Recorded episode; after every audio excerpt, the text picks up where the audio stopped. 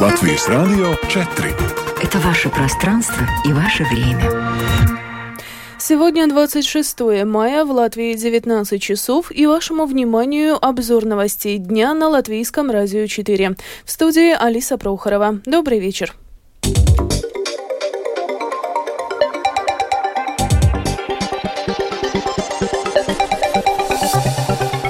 В этом выпуске разработают план по предотвращению и борьбе с насилием в семье и против женщин. Профсоюз педагогов ожидает от Министерства образования новых расчетов о зарплатах учителей. В теплые месяцы года отмечается самое высокое количество детских травм. В Риге организуют публичный просмотр полуфинала и финала чемпионата мира по хоккею. Россия нанесла ракетный удар по Днепру. Об этом и не только, подробнее далее.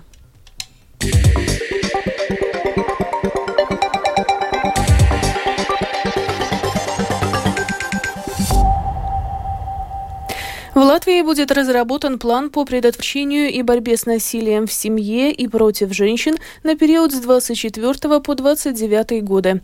Об этом сегодня после заседания Совета по предотвращению преступности заявила министр юстиции Инесе Либиня-Эгнере. В разработке плана примут участие различные министерства и другие ответственные учреждения, а также самоуправление. Сегодняшнее заседание Совета по предотвращению преступности созвал премьер-министр Латвии Кришья Денис Скоринш из-за двух несвязанных между собой случаев насилия в Екапилсе и Иманте, которые вызвали обеспокоенность в обществе. Премьер признал, что необходимо следить за проблемой насилия в целом, но в стране не создана единой системы. Также Скоринш подчеркнул недостаток координации между управляющими органами, которая важна для предотвращения насилия. Латвийский профсоюз педагогов до сих пор не убедили расчеты Министерства образования и науки о том, хватит ли выделенного правительством финансирования для удовлетворения забастовочных требований учителей. Поэтому профсоюз попросит внести коррективы в расчеты до 1 июня.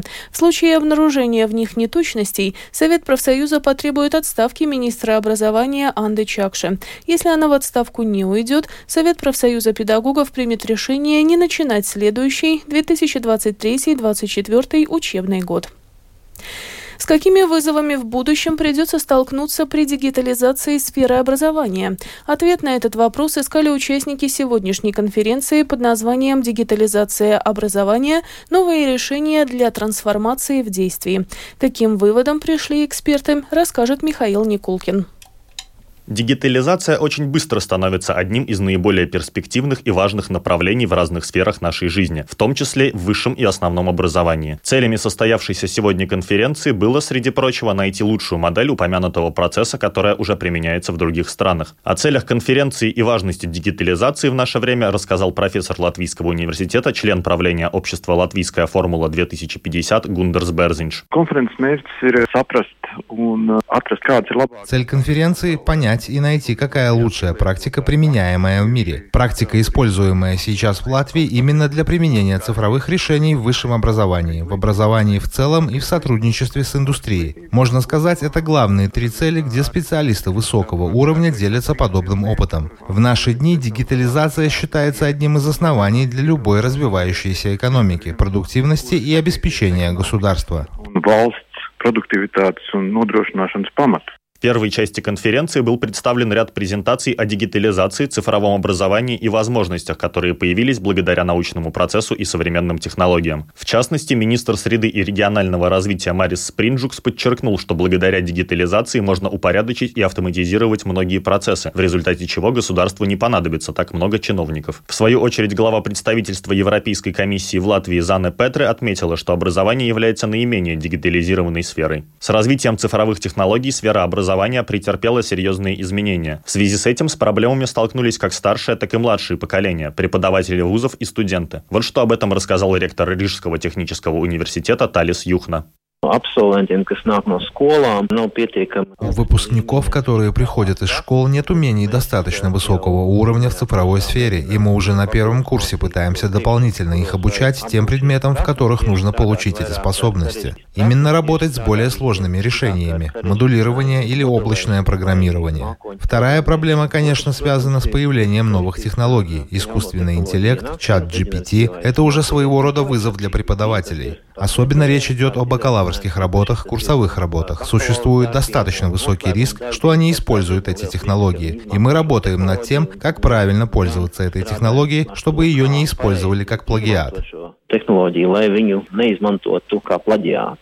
Во второй части конференции прошла дискуссия с участием различных экспертов о возможностях Латвии следовать за вызовами в сфере образования в цифровую эпоху, о том, какие стратегические возможности и вызовы существуют у университетов и готовы ли вузы трансформировать и развивать свои модели образования. Также затрагивались многие актуальные проблемы, успешное решение которых могло бы поспособствовать эффективной дигитализации образования уже в ближайшее время.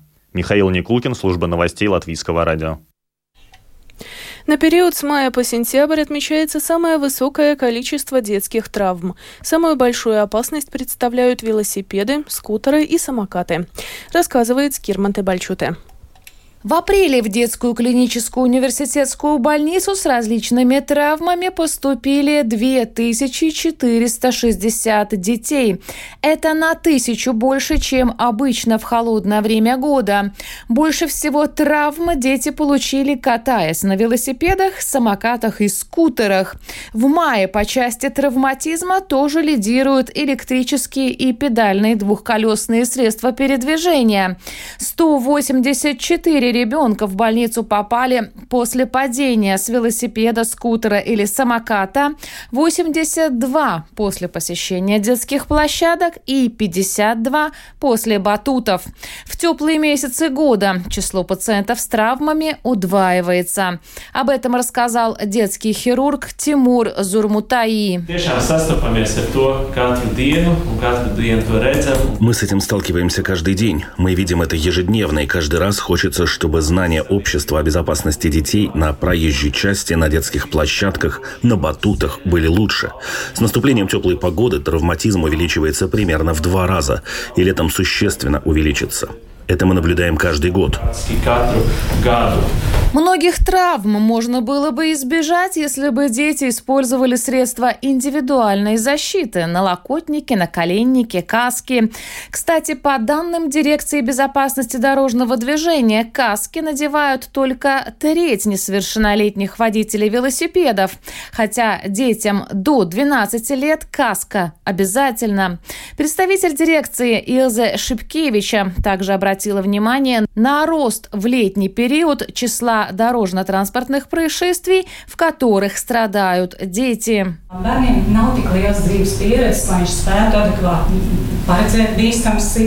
Детям не хватает жизненного опыта, чтобы они могли адекватно предусмотреть опасные ситуации на дороге и принять решение о правильном поведении. Важно, чтобы рядом с ним был взрослый человек. Еще дети хотят изучить мир, и когда они смотрят вокруг, их внимание полностью разделено на все стороны, и это тоже добавляет опасности. Что касается батутов, то существуют правила их безопасного использования. Обязательно должна быть сетка, прыгать можно только по одному, нельзя кувыркаться и делать сальто. Скирман Тебальчуте, служба новостей Латвийского радио.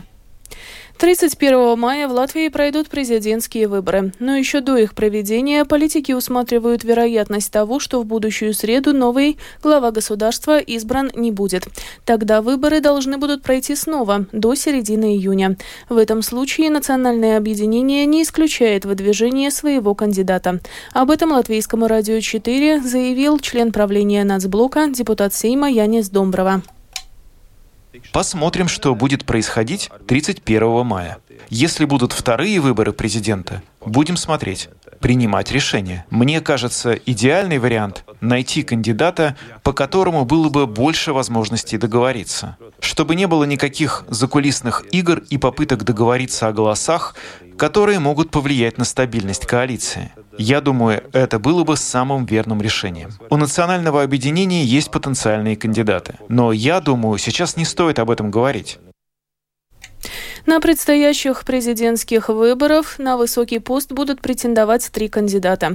Объединенный список выдвинул предпринимателя Улдиса Пиланса, прогрессивные, активистку латышской диаспоры Элину Пинта, а новое единство – министра иностранных дел Эдгара Ренкевича. В Риге планируется организовать публичный просмотр полуфинальных и финальных матчей чемпионата мира по хоккею в прямом эфире. Столичная дума в сотрудничестве с организаторами чемпионата перенесет официальную фан-зону из арены Рига на Домскую площадь и Эспланаду. Мероприятия пройдут на предстоящих выходных. В субботу они начнутся в 1:00 дня, а в воскресенье в 14 часов. Напомним, что вчера сборная Латвии по хоккею обыграла Швецию в четвертьфинале чемпионата мира, впервые в истории выйдя в полуфинал. По словам президента Латвийской Федерации хоккея Айгарса Калвитиса, это можно назвать общей победой как спортсменов, так и болельщиков. Команда очень сплоченная, у нас был отличный коллектив, вообще никаких ссор, ни раздевалки, ни на поле. Коллектив тренеров тоже подобран, то, что мы в Латвии все лучше имеем, то и было у нас на скамейке. И наши хоккеисты, конечно, они приехали желанием хорошо сыграть. Но то, что они увидели в арене Рига, это поддержку всех фанов по всей стране. И те телевизионные передачи, которые во дворах смотрели жители, и на арене, и эти 10 тысяч за ареной, которые были на зоне болельщиков, это просто их двигало вперед. Я думаю, то, что нас реально, это вся общая работа всей нашей страны за того, что мы могли в такой серьезной игре выиграть шведов. Добавим, что полуфинал чемпионата мира по хоккею пройдет в субботу в финском Тампере. Латвия встретится с Канадой. Борьба за медали развернется в воскресенье.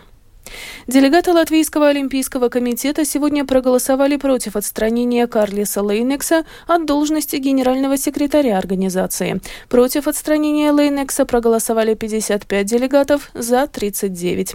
В ходе дебатов адвокат Лаурис Лепа заявил, что после отставки президента в Латвийском Олимпийском комитете осталось одно должностное лицо. Поэтому, если бы генеральный секретарь был бы снят с поста, организация осталась бы без юридического представительства, поскольку нет правления.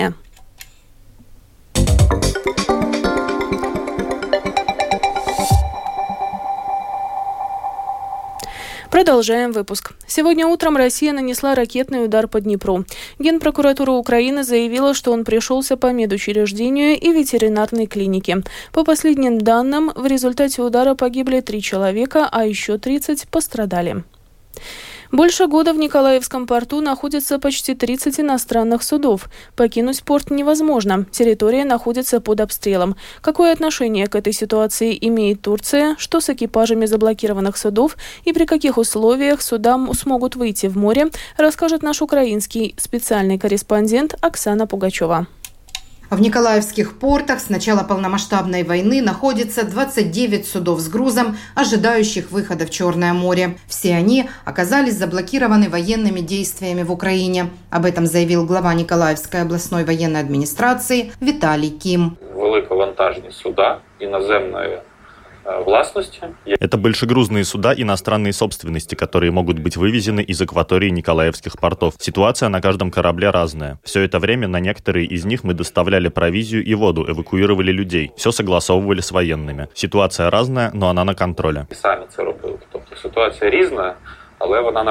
Согласно сообщениям Виталия Кима, на большинстве судов есть экипажи, на некоторых эвакуированы, а на отдельных груз находится под угрозой возгорания. На некоторые суда доставляли воду и пищу, на других владельцы делали это своими силами. Все действия были согласованы с военными, а руководство области держит на контроле вопросы нахождения этих судов в Николаевском порте. Среди заблокированных иностранных судов с грузом 6 турецких. Президент Турции Реджеп Тайип Эрдоган заявил, что Турции удалось достичь соглашений с Россией о выходе турецких судов из Николаевского порта и Ольвии. Наши российские друзья заявили, что не будут препятствовать выходу турецких судов из Николаева и Ольвии. Мы благодарны им за это, отметил он. Присоединение Николаевского порта к зерновым соглашениям не дает возможности разблокировать иностранные корабли. Это автономный процесс и никак не связанный с зерновой инициативой, заявляет Виталий Ким. Зерновой коридор и выход иностранных судов из Николаевских портов – это две разные вещи. Это не связано, к сожалению, с открытием зернового коридора для Николаевщины. окружающим. Морская транспортная инфраструктура региона практически ежедневно обстреливается российскими войсками с Кингбургской косы. Единственное решение для деблокирования иностранных судов – безопасность их выхода из Николаевского порта и прохождение водами Черного моря. Оксана Пугачева, специальный украинский корреспондент, служба новостей Латвийского радио. И в завершении выпуска о погоде. Этой ночью в Латвии небольшая, днем переменная облачность. Существенных осадков в ближайшие сутки не ожидается. Ветер северо-западный, северный. Ночью 5-10 метров в секунду. В центральных районах порывами до 15. Днем ветер будет дуть со скоростью 2-7 метров в секунду. Температура воздуха. Ночью по стране от плюс 1 до 6. Местами в Курзаме заморозки от 0 до минус 1 градуса. В отдельных районах ожидаются заморозки и на почве. От 0 до минус 2 градусов. Днем воздух прогреется до плюс 15-19. В Риге в ближайшие сутки малооблачно, без осадков. Ветер северо-западный, северный, до 10 метров в секунду, ночью порывами до 15. Температура воздуха. Ночью в столице от плюс 8 до 10. Днем от 16 до 18 градусов. Медицинский тип погоды второй, благоприятный. Это был обзор новостей дня 26 мая. Выпуск подготовила и провела Алиса Прохорова. В Латвии 19 часов и 16 минут.